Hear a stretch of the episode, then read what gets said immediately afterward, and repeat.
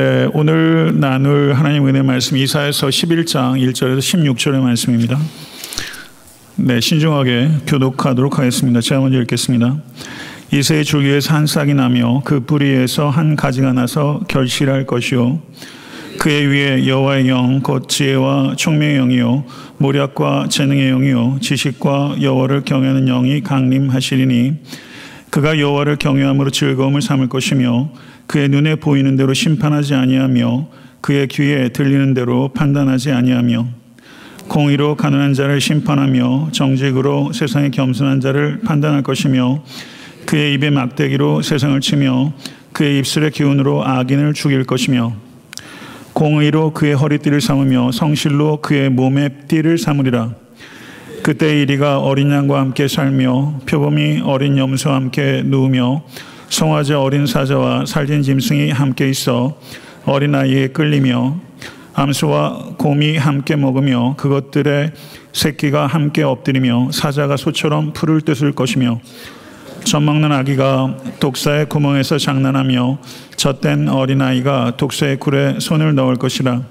내 거룩한 산 모든 곳에서 해됨도 없고 상함도 없을 것이니 이는 물이 바다를 덮은 같이 여호와를 아는 지식이 세상에 충만할 것임이니라. 그날의 이새의 뿌리에서 한 싹이 나서 만민의 기치로 설 것이요 열방이 그에게로 돌아오리니 그가 거한 곳이 영화로우리라.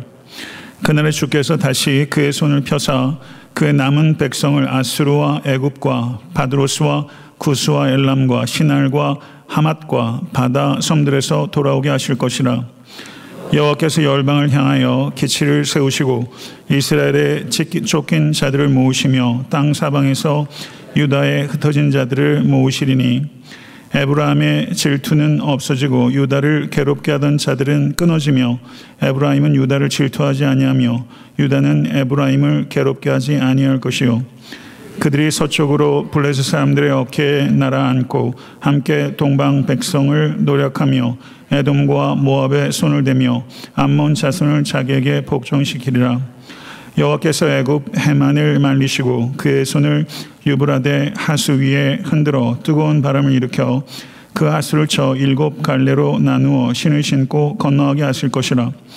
그의 남아있는 백성 곧 아스루에서 남은 자들을 위하여 큰 길이 있게 하시되 이스라엘이 애굽 땅에서 나오던 날과 같게 하시리라. 아멘. 하나님의 말씀입니다. 아, 제가 수요일에 설교를 30분 안팎으로 맞추려고 노력을 많이 하는데요. 어, 오늘 내용을 읽어보셔도 하나하나가 예언의 언어들을 30분 내에 피상적으로 이야기하지 않고 본문의 내용을 충실하게 따르면서 30분 내에 얘기한다는 것이 기술적으로 참 어렵습니다. 제가 가급적이면 군더더기 없이 함축적으로 그리고 명확하게 전달하려고 최대한 노력했는데요. 여러분들께서도 그러다 보니까 굉장히 그 고도에 집중을 하지 않으면 많이 놓칠 수 있다 저는 그렇게 생각되고 모쪼록 오늘 말씀을 통해서 그리고 또 CD 말씀을 통해서 반복적으로 들으시면서 여러분들의 신비의 세계는 노력을 해주시기를 바랍니다. 한 가지 여담을 드리면 제가 설교 준비하느냐고 오늘 점심도 굶었습니다. 제가 밥맛을 잃어버리는 사람이 아닌데 성도님들이 말씀을 통해서 송이꿀 맛을 좀 보게 하려고 제가 점심도 희생했다는 것을 말씀드리면서 꼭 이렇게 신문지에 호해판 돌리는 것처럼 그냥 일주일에 몇 번씩 설교를 해 나가면서 그런 느낌이 있어요. 근데 말씀을 깊이 연구하고 깨닫게 되는 감격은 정말 저에게 어, 이게 정말 무엇과도 바꿀 수 없는 고통이고 또 기쁨인 것 같아요. 여러분들에게 좀 이 말씀의 송이꿀 같은 맛이 경험될 수 있는 이 시간 될 수 간절히 소원합니다. 오늘 본 말씀 이사에서 11장 1절부터 16절의 말씀은 1장부터 12장까지 이어지는 이스라엘과 유다에 대한 하나님의 심판에 대한 우물한 계시의 말씀들 가운데 빛나는 다섯 번째 소망의 보석입니다. 7장과 8장은 아람과 북이스라엘 연합군의 공격이라는 역사적 상황 속에서 남유다 왕 아하스가 하나님의 공급과 보호하심을 신뢰하지 못하고 아수르라는 나라와 동맹함으로 인해서 인간적인 관점과 방법을 신뢰해 버렸습니다. 인간적인 방법과 관점을 신뢰한 결과가 얼마나 비극적인가 하는 것을 7장과 8장이 그리고 있습니다. 그리고 9장 1절부터 7절은 다윗의 혈통에서 나올 이상적인 왕의 출현과 그 왕의 통치를 언급하고 있습니다. 그리고 9장 8장 8절부터 10장 4절은 다시 북이스라엘에게 임할 가차 없는 하나님의 진노에 대해서 예언하는 말씀입니다.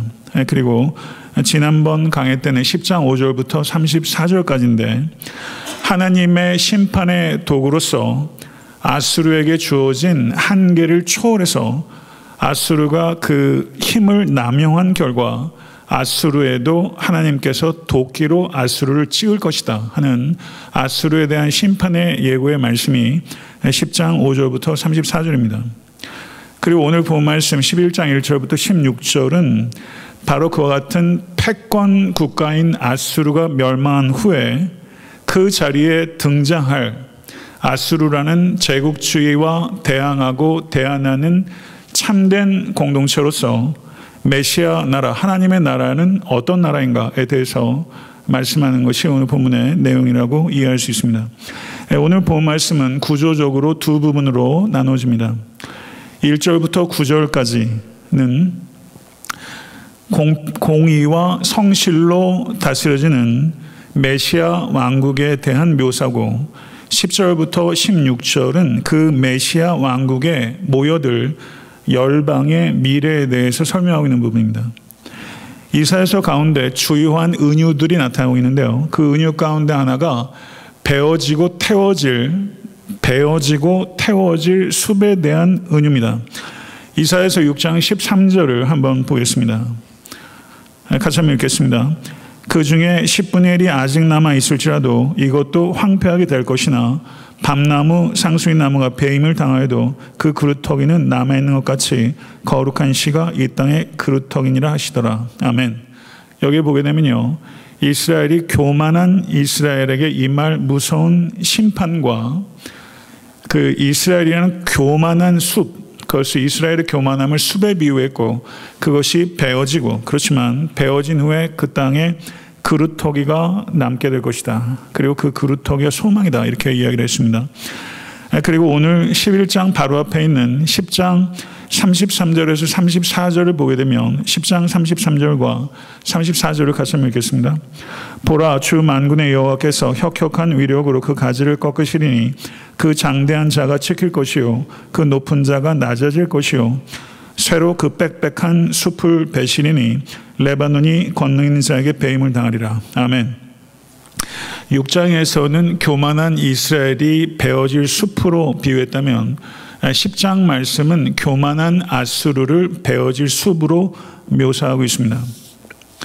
이스라엘이나 그래서 이스라엘을 찍어버린 아수르나 하나님의 공의와 정의를 배척하게 되면 배임을 당할 것이다.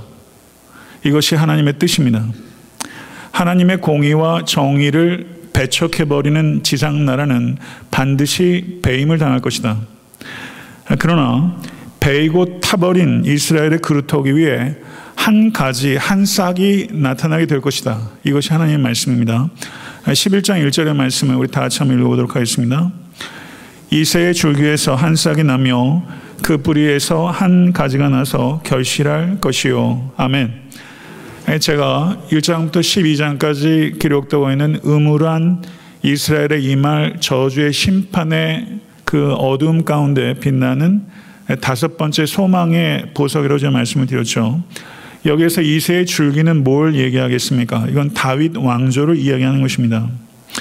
그런데 이사야는 이 메시아의 출현을 언급하고 있는데 다윗의 계보를 직접적으로 이야기를 하지 않고 여기에 보게 되면 다윗의 줄기라는 표현을 하지 않고 이세의 줄기라는 표현을 하고 있다는 것에 주목해야 될 필요가 있습니다. 왜 그렇게 표현할까요? 다윗의 계보에 속한 자로 그리스도를 설명하지 않고 이세 계보에 속한 자로 그리스도를 소개하고 있다는 것은 현재 다윗 왕조의 후손들과 메시아와 명확한 불연속성, 물론 다윗의 후손이지만 지금 패역한 남유다 왕조의 다윗의 후손들과는 명확하게 불연속적인 왕이다라는 것을 가리키기 위해서 더럽혀진 다윗의 그 계보가 아니라 더럽혀지기 이전에 이세 뿌리에서부터 이 그리스도가 나오게 된 것이다. 이렇게 강조하고 있다는 것입니다. 2절 말씀을 보시 바랍니다. 2절 말씀을 보게 되면 이 메시아에게 임할 영을 이야기하고 있는데요. 지금 현존하고 있는 그리고 이전에 다윗의 후손들과는 다른 영으로 통치하는 메시아를 언급하고 있습니다. 2절 말씀 같이 한번 읽겠습니다. 그의 위에 여호와의 영, 곧 지혜와 총명의 영이요, 모략과 재능의 영이요, 지식과 여호와를 경외하는 영이 강림하시리니 아멘. 사랑하는 성도 여러분, 다윗의 후손들 가운데 다윗의 길로 간 사람은 극소수입니다. 대다수의 왕들은 여로보암의 길로 갔다 이렇게 표현을 할 때가 많이 있어요. 인간의 영으로 나오는 동기와 힘과는 전혀 다른 근원을 가지고 이 메시아가 다스릴 것이다. 그리고 이 메시아에게 하나님의 영이 임하는데 메시아 위에 부어질 하나님의 영의 특징을 이 절 말씀을 다시 한번 보게 되면 여섯 가지 특징이 있습니다. 지혜, 총명, 모략, 재능, 지식, 여호와를 경외함. 이 여섯 가지 특징이 메시아 위에 부어진 하나님의 영의 특징이에요. 여기서 제가 이 여섯 가지를 다 구체적으로 설명하지 않겠습니다. 근데 특별히 모략과 재능이 어떻게 다른가에 대해서만 제가 말씀을 드리겠는데요. 모략으로 번역되고 있는 히브리어가 에차라는 단어입니다. 에차. 이 단어의 뜻은 기획 능력을 나타내는 것입니다. 그리고 재능이라고 번역되고 있는 히브리어는 그브라라는 단어인데 이, 능, 이 단어의 뜻은 수행 능력을 나타내는 것입니다. 그러면 메시아는 기름 부음 받은 왕이라는 뜻입니다. 리더입니다. 이 메시아에게 부어진 하나님의 영의 특징이 이 여섯 가지라고 할 수 있어요. 저는 특별히 이 자리에 계신 우리 우리 교회 미래인 그리고 이 땅의 미래인 청년들에게 이와 같은 영이 부어질 수 있게 간절히 소원합니다. 여기서 모략이라고 번역된 것이 기획 능력이고 아, 그리고 재능이라고 번역된 그 히브리어가 수행 능력이라면 리더가 갖춰야 되는 그 역량은 기획 능력과 수행 능력이라고 할 수 있는 것이죠. 맞습니까? 예, 이두 가지를 다 겸비하고 그것과 더불어 이 여섯 가지의 특징들을 겸비한 사람, 이게 리더라는 것이죠. 예, 저는 젊은 세대가 우리 자녀들이 이와 같은 하나님의 영으로 충만할 수 있게 간절히 소원합니다. 여기서 3절에서 5절의 말씀 보게 되면 메시아의 통치의 특징을 기록하고 있습니다. 3절에서 5절의 말씀을 우리 같이 한번 읽어보도록 하겠습니다.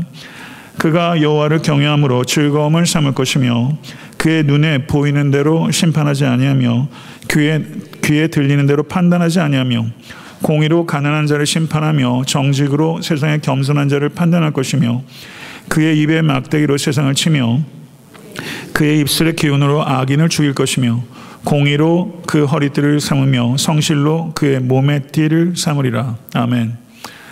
하나님의 영으로 충만한 메시아의 통치 행위가 어떠한 방식으로 나타나는가 하는 것이죠. 여기서 보게 되면 2절 제일 하반절 한번 보시 바랍니다. 이사에서 11장 2절 제일 하반절을 보게 되면 여호와를 경외하는 이라는 표현이 있습니다. 여호와를 경외하는 영이 강림하시리니 그 다음에 11장 3절 앞부분 한번 보겠습니다. 그가 여호와를 경외함으로 즐거움을 삼을 것이며 그러니까 한 절 사이에 두 번이나 여호와를 경외하는 것을 이야기하고 있다는 것이죠. 그러면 메시아는 누구인가? 여호와를 경외하는 것을 즐거움으로 삼는 왕입니다. 사랑하는 성도 여러분, 여러분과 저의 즐거움이 여호와를 경외하는 것이 될 수 간절히 소원합니다. 욥기 1장 1절을 보게 되면 우스 땅에 욥이라 불리는 사람이 있었는데 그 사람은 온전하고 정직하여 하나님을 경외하며 악에서 떠난 자더라라고 말하고 있습니다. 욥은 욥을 네 가지 방식으로 설명하고 있는데 전 특별히 세 번째와 네 번째 하나님을 경외하며 악에서 떠난 자더라.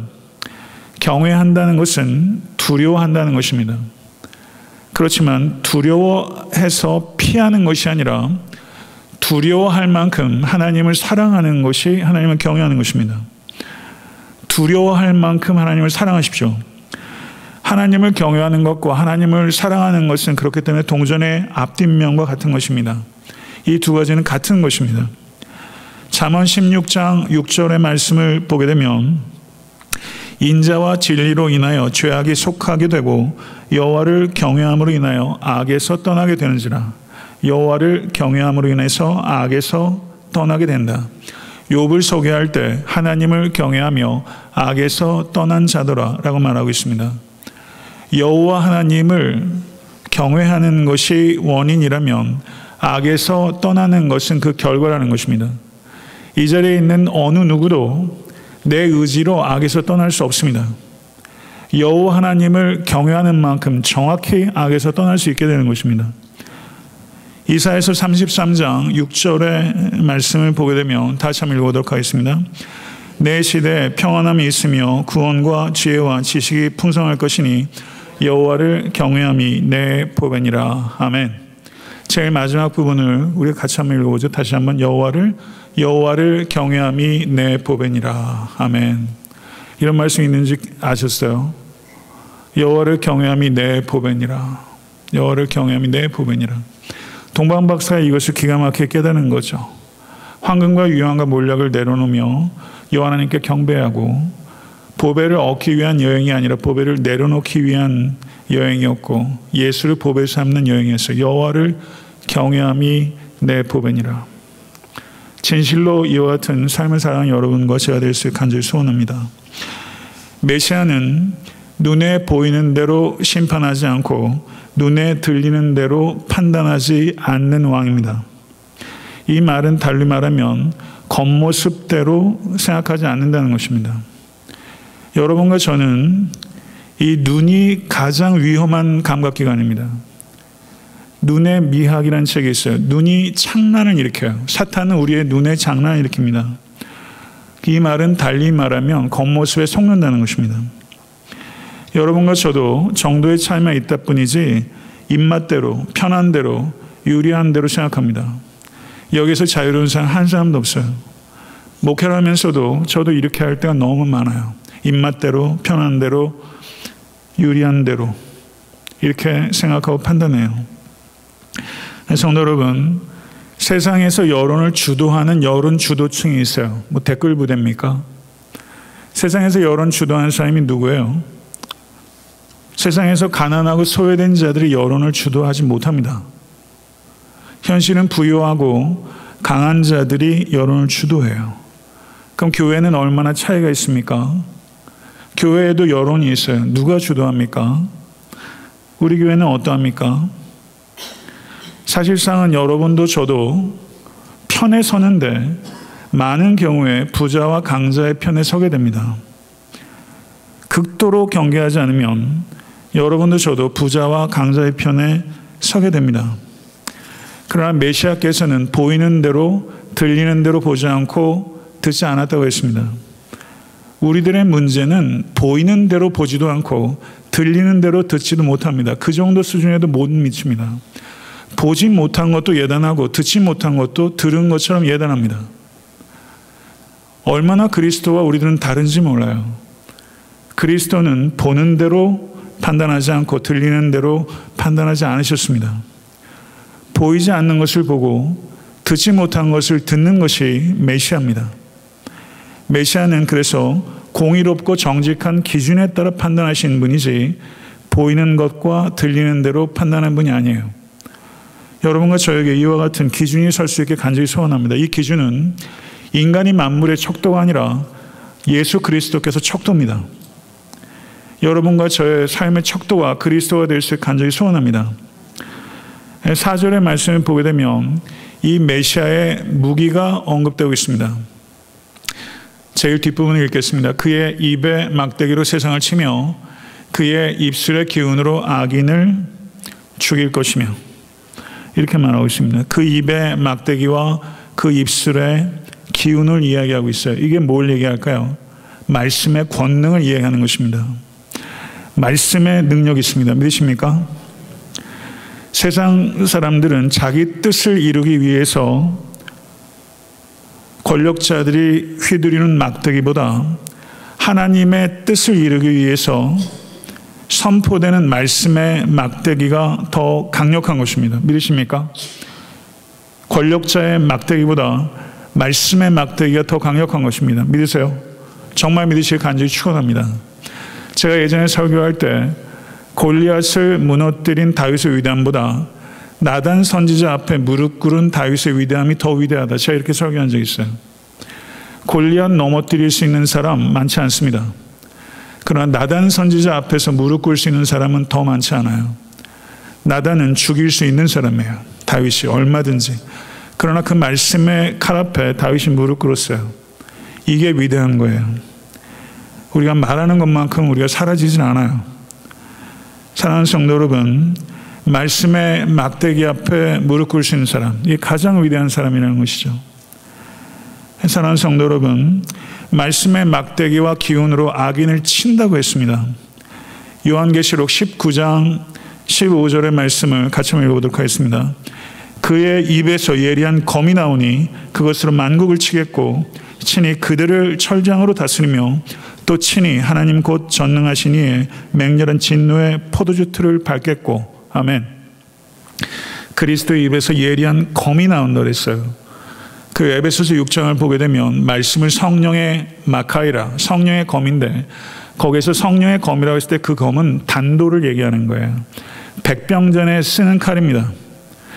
이 자리에 계신 여러분들이 말씀의 단검을 가지실 수 있게 간절히 소원합니다. 입에서 예리한 검이 나온다고 그랬어요. 저는 이 강단에서 예리한 검과 같은 말씀이 뿜어져 나올 수 있는 강단 대해서 간절히 소원합니다.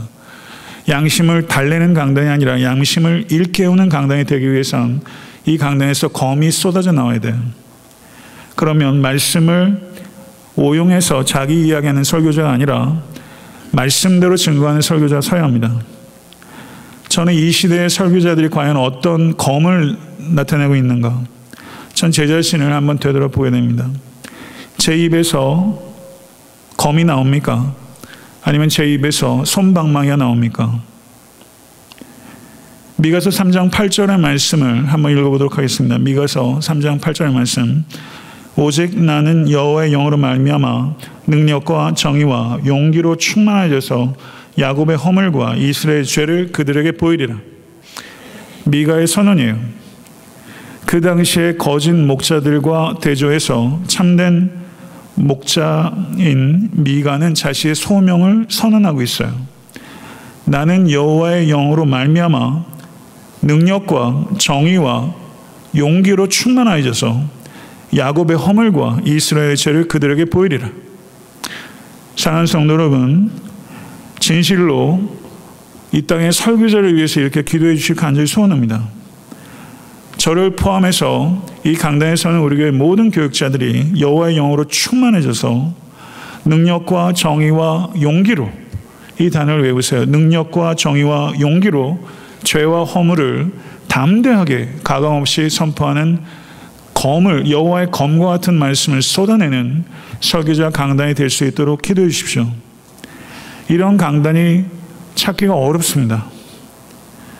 사랑하는 성도 여러분, 제가 그리고 목회자가 어느 목회자라도 그런 설교자가 되지 못한다면 저는 하나님과 성도 앞에 큰 죄를 쌓는 것이라고 생각합니다.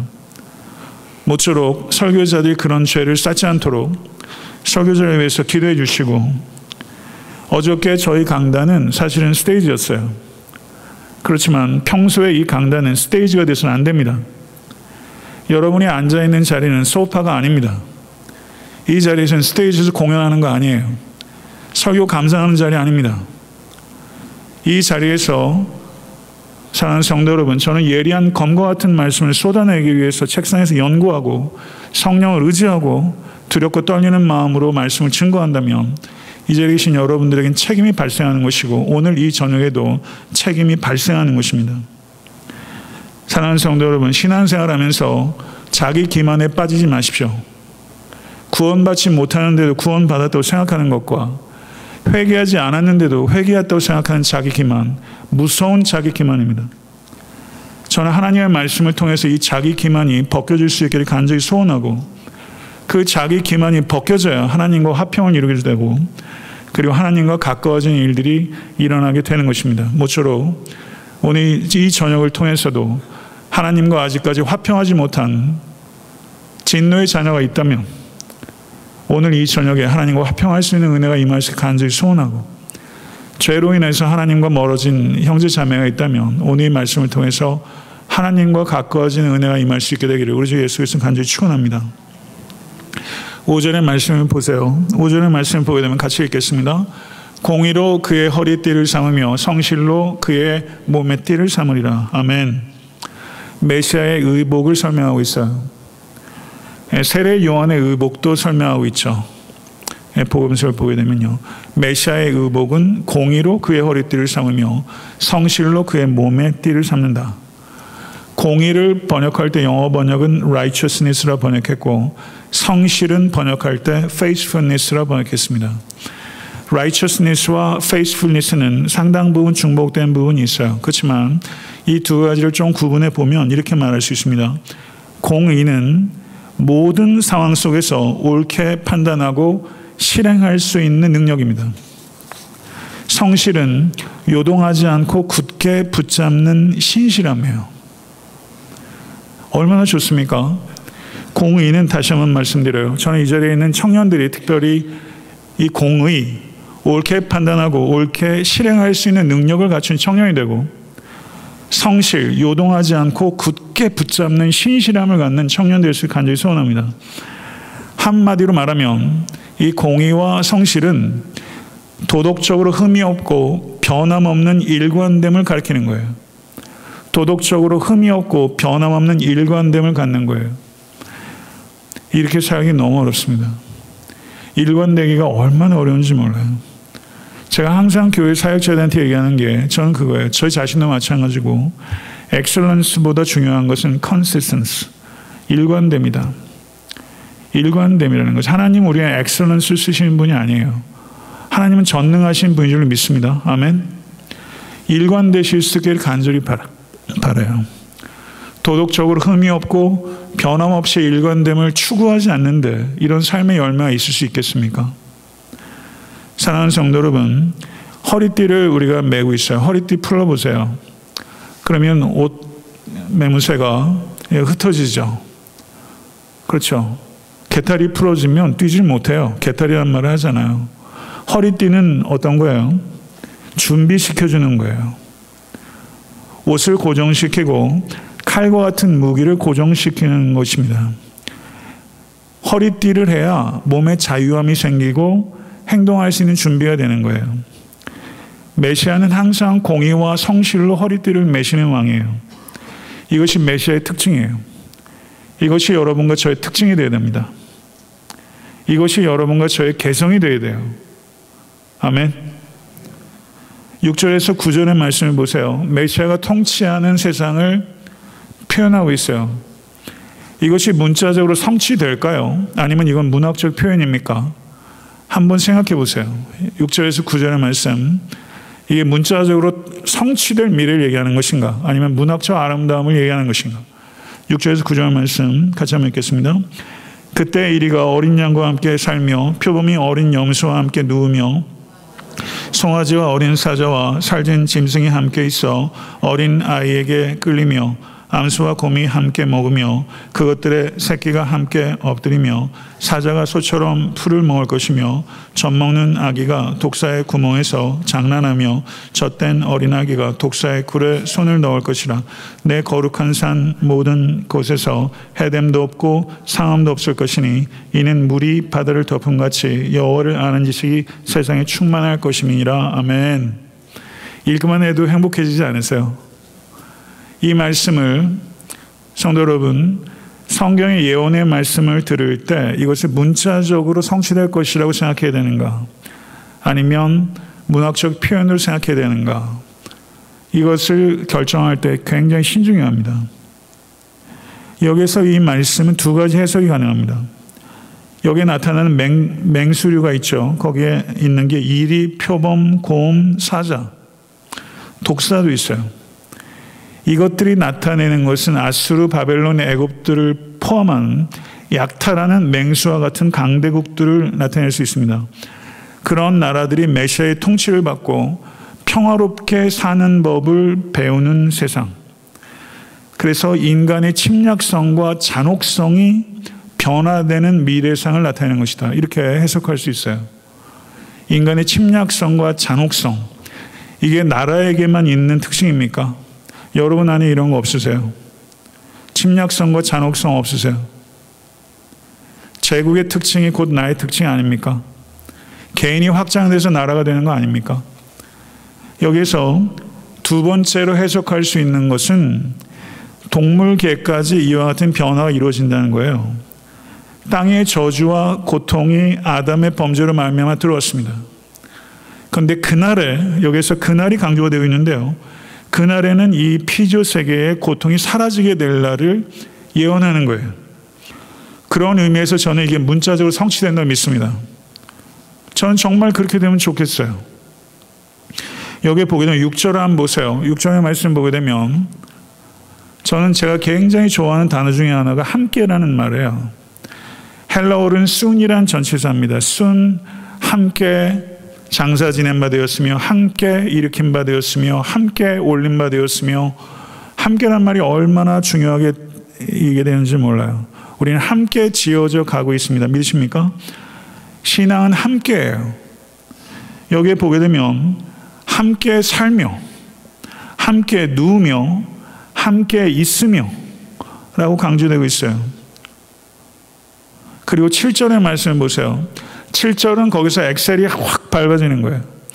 함께 어떻게 해요? 먹으며 함께 먹어요. 뭘 먹어요? 암소와 곰이 함께 먹어요. 사자가 뭘 먹어요? 풀을 먹어요. 동물의 육식성이 사라지고 초식성으로 바뀌는 거예요. 오늘 말씀을 또 잘못 적용해서 또 육식을 끊으시지 마시고요. 고민은 해보셔도 될 것 같아요. 육식성이 초식성으로 바뀐다는 거예요. 완전히 바뀌는 거예요. 육식성. 이세의 줄기에서 난한 싹이 이런 변화를 가져다 줘서 맹수의 식성까지 초식성으로 바꾼다. 이것이 메시아가 가져다 주는 변화예요. 이 메시아가 여러분의 왕이십니까? 여러분의 식성이 바뀌셨어요? 육식성에서 초식성으로 바뀌셨어요?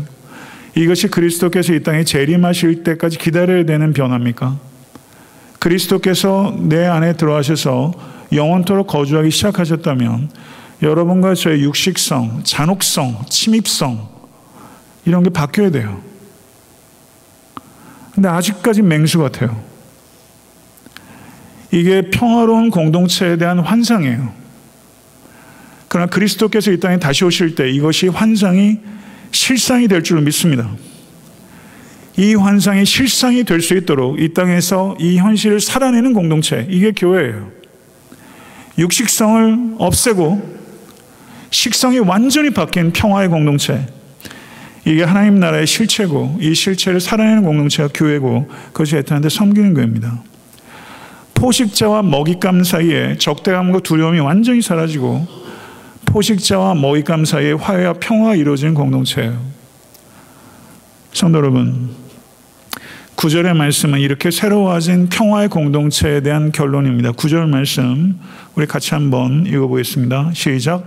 내 거룩한 산 모든 곳에서 해됨도 없고 상함도 없을 것이니 이는 물이 바다를 덮음 같이 여호를 아는 지식이 세상에 충만할 것임이니라. 아멘. 이런 세상 꿈꾸십시오. 물이 바다를 덮음 같이 여호와를 아는 지식이 세상에 충만할 것이다. 아멘. 이게 어디에서 이게 이루어져요? 내 거룩한 산 시온에서 이루어진다. 시온에서 이루어져요. 시온에서 이루어지는 게 세 가지로 표현하고 있어요. 내 거룩한 산. 거룩함이 시온에 이루어지고요. 해됨과 상함이 없어요. 해됨과 상함이 없다는 뜻은 의도적 폭력과 우발적 폭력이 없다는 뜻입니다. 의도적이고 우발적인 폭력이 세상에 가득해요. 그렇죠. 남과 북이 대치해서 쏟아 놓는 국방 예산이 도대체 얼마가 많아요. 너무 억울하지 않습니까? 그런 일들이 그런 데다 쏟아붓고 탑도 없이 표류하고 있는 민족의 현실이 너무 답답하지 않으세요? 의도적 폭력과 우발적 폭력으로 우리는 완전히 휩싸여 살아가고 있어요.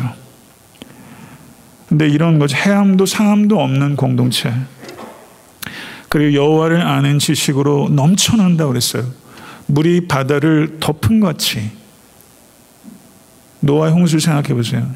이거는 긍정적인 의미지예요. 노아 홍수는 부정적인 의미지만 물이 바다를 덮은 같이 여호와를 아는 지식이 온 땅에 가득하다. 여호와를 아는 지식이 가득해지면 거룩함이 가득 차게 되고 평화가 가득해집니다. 거룩함과 평화는요. 여호와를 아는 지식이 없으면 가득 차지 않아요. 우리 기독교 공동체에는 알면 있는데 삶이 없는 게 아니에요. 저는 그렇게 생각하지 않아요. 여호와를 아는 지식이 교회에 현저하게 없어요. 굉장히 빈곤합니다. 여러분과 제 안에 여호와를 아는 지식이 빈곤해요. 목회자가 오히려 몇백 년 전보다 켈빈, 루터가 활약하던 뭐 인터넷도 없고 그냥 서적 구하기도 어려운 그 시대 목회자의 역량을 현대 기독교의 목회자 역량이 발 뒤꿈치도 못 쫓아가요. 제가 생각할 땐 그래요. 현대 목회자의 신학적 역량이 너무 부족해요. 제가 생각할 땐 저를 보면 그렇다고 저는 느껴져요. 너무 부끄러워요. 여호와를 아는 지식이 충만해야 합니다. 그럴 때 거룩함이 가득 차고 파괴적 폭력, 그것이 우발적이든 의도적이었던 간에 그 폭력이 사라지는 진정한 평화가 이루어지게 된다는 것이죠. 그러면 교회의 목, 목표는 무엇인가? 여호와를 아는 짓이 세상에 가득하도록 하는 일들을 교회가 감당해야 되는 것입니다. 이것이 여러분의 사명인 줄 믿습니다. 10절 16절 말씀을 한번 보시죠. 그날에라는 말이 강조되고 있어요. 그날에. 성경에 굉장히 중요한 표현입니다. 북이스라엘과 남유다에게 일어날 미래 현실에 대한 예언이에요. 그 다음에 10절 말씀을 보시죠. 10절 말씀. 그날의 이세의 뿌리에서 한 싹이 나서 만민의 기치로 설 것이요. 열방이 그에게로 돌아오니 그가 거한 곳이 영화로우리라. 아멘. 만문의 기치라는 것은 깃발이란 뜻입니다. 여호와께서 깃발을 드실 거예요. 로마서 15장 12절을 보게 되면 또 이사야가 가로되 이새의 뿌리 곧 열방을 다스리기 위하여 일어나시는 이가 있으리니 열방이 그에게 소망을 두리라. 아멘. 그리스도께서 열방이 모여드는 깃발이 되실 것이라는 뜻입니다. 믿으십니까? 이사에서 62장 10절의 말씀을 보게 되면 보겠습니다. 성문으로 나아가라 나아가라 백성이 올 길을 닦으라 큰 길을 수축하고 수축하라 돌을 제하라 만민을 위하여 기치를 들라 기치라는 것은 깃발이에요. 애타한테 섬기는 교회는 깃발을 드는 공동체가 되어야 됩니다. 11절을 보게 되면 15절도 보게 되면 그의 손이라는 단어가 계속해서 표현되고 있어요.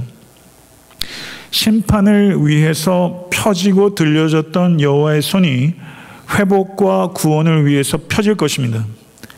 회복과 구원의 여호와의 손이 여러분들을 위해서 펴지길 간절히 소원합니다. 패권 국가에 의해서 찢겨버린 이스라엘을 위해서 하나님께서 손을 펴실 것이다. 11절 이하의 말씀을 읽겠습니다. 제가 읽겠습니다. 그날에 주께서 다시 그의 손을 펴사 그 남은 백성을 아스루와 애굽과 바드로스와 구스와 엘람과 시날과 하맛과 바다 섬들에서 돌아오게 하실 것이라 여호와께서 열방을 향하여 기치를 세우시고 이스라엘의 쫓긴 자들을 모으시며 땅 사방에서 유다의 흩어진 자들을 모으시리니 아멘. 이 말은 무슨 뜻일까요? 여러 가지 지명들이 언급되고 있죠. 여호와의 손이 미치지 않는 곳은 없다는 뜻입니다. 믿으십니까? 그날에 그날에 여기 보시면요.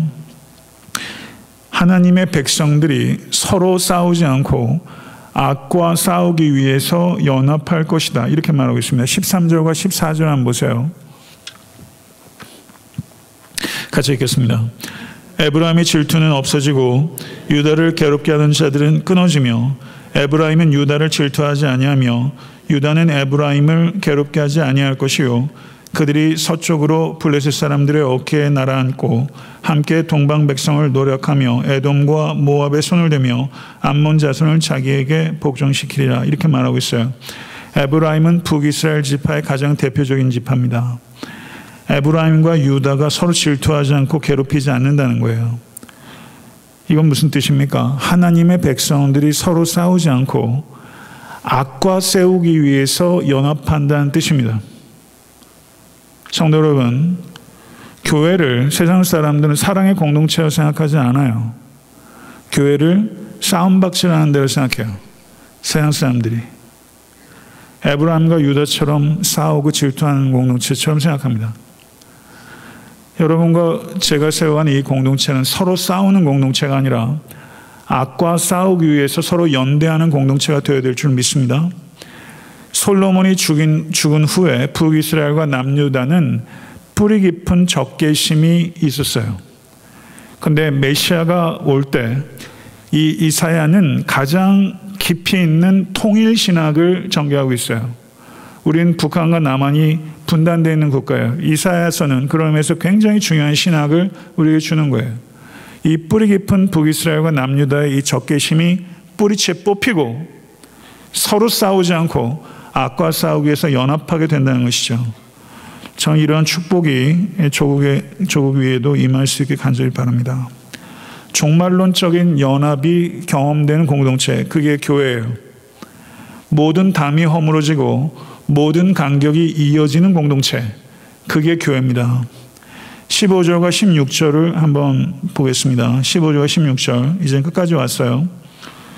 이 심판의 말씀을 들으면서도 이렇게 너무나 평화로운 표정으로 들으시는 것도 또 제주예요.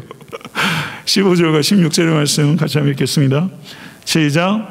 여호와께서 애굽 해만을 말리시고 그의 손을 유브라데 하수 위에 흔들어 뜨거운 바람을 일으켜 그 하수를 쳐 일곱 갈래로 나누어 신을 신고 건너게 하실 것이라 그의 남아있는 백성 곧 아스루에서 남은 자들을 위하여 큰 길이 있게 하시되 이스라엘이 애굽 땅에서 나오던 날과 같게 하시리라 아멘 15절과 16절 한번 보세요 여기에 보게 되면 세계의 대제국 세 가지 세 나라가 언급되고 있어요. 15절 보세요. 애굽.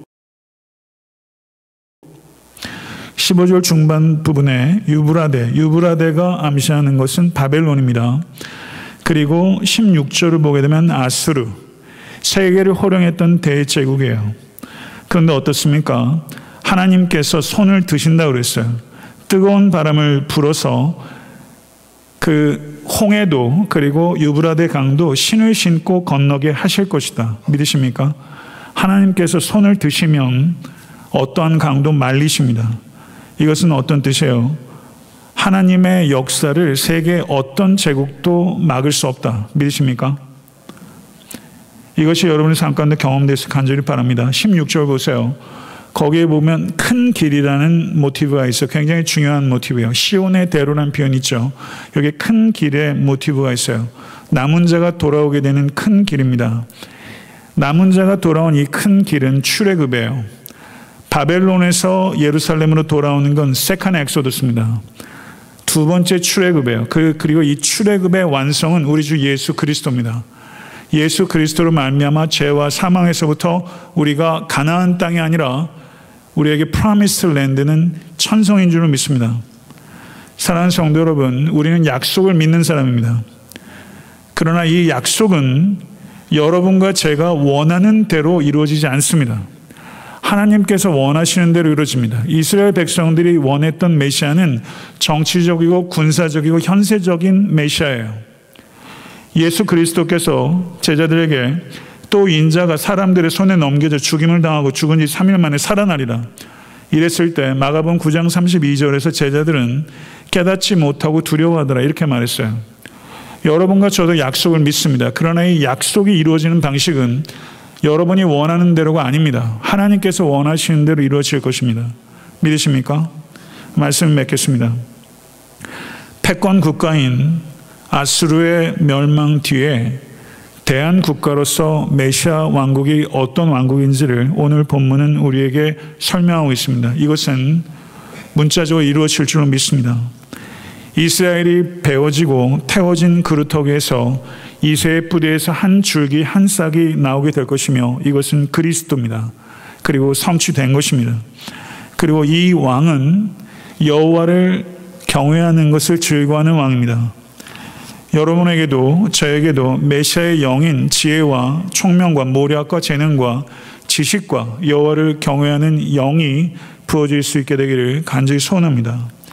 이 메시아는 보이는 대로 들리는 대로 심판하고 판단하지 않고 공의와 성실로 일관되게 다스리는 왕입니다. 도덕적 정결함과 변함없는 일관됨 이것이 메시아의 특징이고 여러분과 저의 특징이 될 수 있게 되기를 바랍니다. 이 왕의 무기는 입술의 말씀입니다. 모쪼록 이 강단의 말씀을 통해서도 하나님의 뜻이 능력과 정의와 용기를 가지고 가감없이 선포되는 검이 쏟아지는 진리의 강단이 될 수 있도록 기도해 주시고 또 목회자가 그렇게 성장하는 것을 여러분도 목격하실 수 있는 축복이 임할 수 있게 되기를 간절히 소원합니다. 메시아가 다스리는 곳은 약육강식의 밀림이 아니라 평화의 새 에덴입니다. 이 새 에덴은 이루어지고 있습니다. 이 메시아는 인간의 특성뿐만 아니라 동물의 특성도 바꾸셔서 육식성을 초식성으로 바꾸시는 능력입니다. 여러분과 저도 바뀌어야 합니다. 물어뜯는 우리의 육식성이 바뀔 수 있게 되길 간절히 소원합니다. 그래서 에탄한테 섬기는 교회가 서로 싸우는 공동체가 아니라 원수 마귀와 싸우기 위해서 하나 되는 공동체. 그리고 간절히 바라기는 여러분의 가정과 에탄한테 섬기는 교회가 시온산과 같은 공동체가 될 수 있게 간절히 바랍니다. 그래서 여러분의 가정과 이 교회가 거룩과 평화와 여호와를 아는 지식으로 충만한 시온산과 같은 공동체가 되게 해 주시옵소서. 이것이 신년의 기도 제목으로 삼을 만하지 않아요? 사랑하는 성도 여러분, 여러분과 저는 깃발을 드는 사람입니다. 에트한테 섬기는 교회는 깃발을 드는 공동체예요. 우리가 드는 깃발은 메시아입니다. 열방이 모일 수 있도록 메시아란 깃발을 높이 드시는 사랑하는 모든 권속과 제가 될수 간절히 바라고 이 깃발을 들 때 우리의 삶은 비로소 의미와 가치를 가질 수 있게 될줄 믿습니다. 기도하겠습니다.